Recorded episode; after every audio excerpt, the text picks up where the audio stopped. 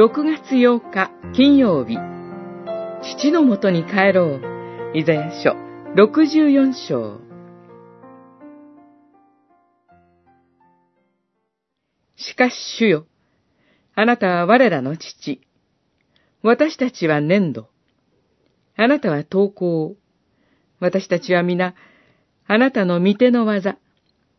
どうか主が激しく怒られることなく、いつまでも悪に心を止められることなく、あなたの民である私たちすべてに目を留めてくださるように。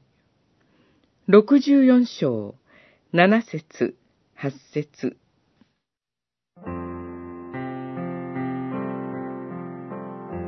63章の7節から、神に嘆き訴える共同体の祈りが始まり、この章の終わりまで続きます。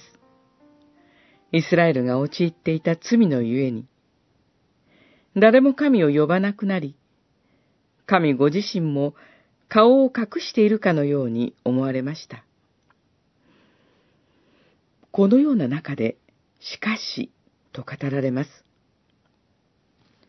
この言葉は、パウロが使う、しかし、今や、に似て、向きがひっくり返るような強い思想の転換を意味しています。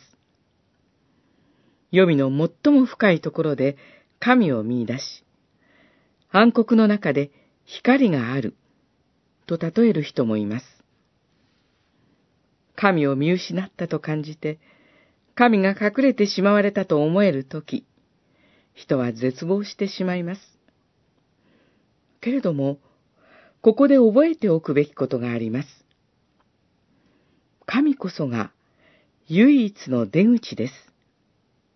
神の怒りを感じたとしても、神に立ち返ることがただ一つの解決なのです。虫が良すぎる願いであると思うかもしれません。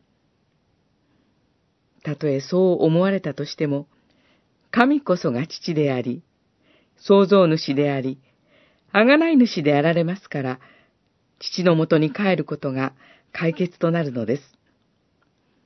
そのような人を神は喜んでくださいます。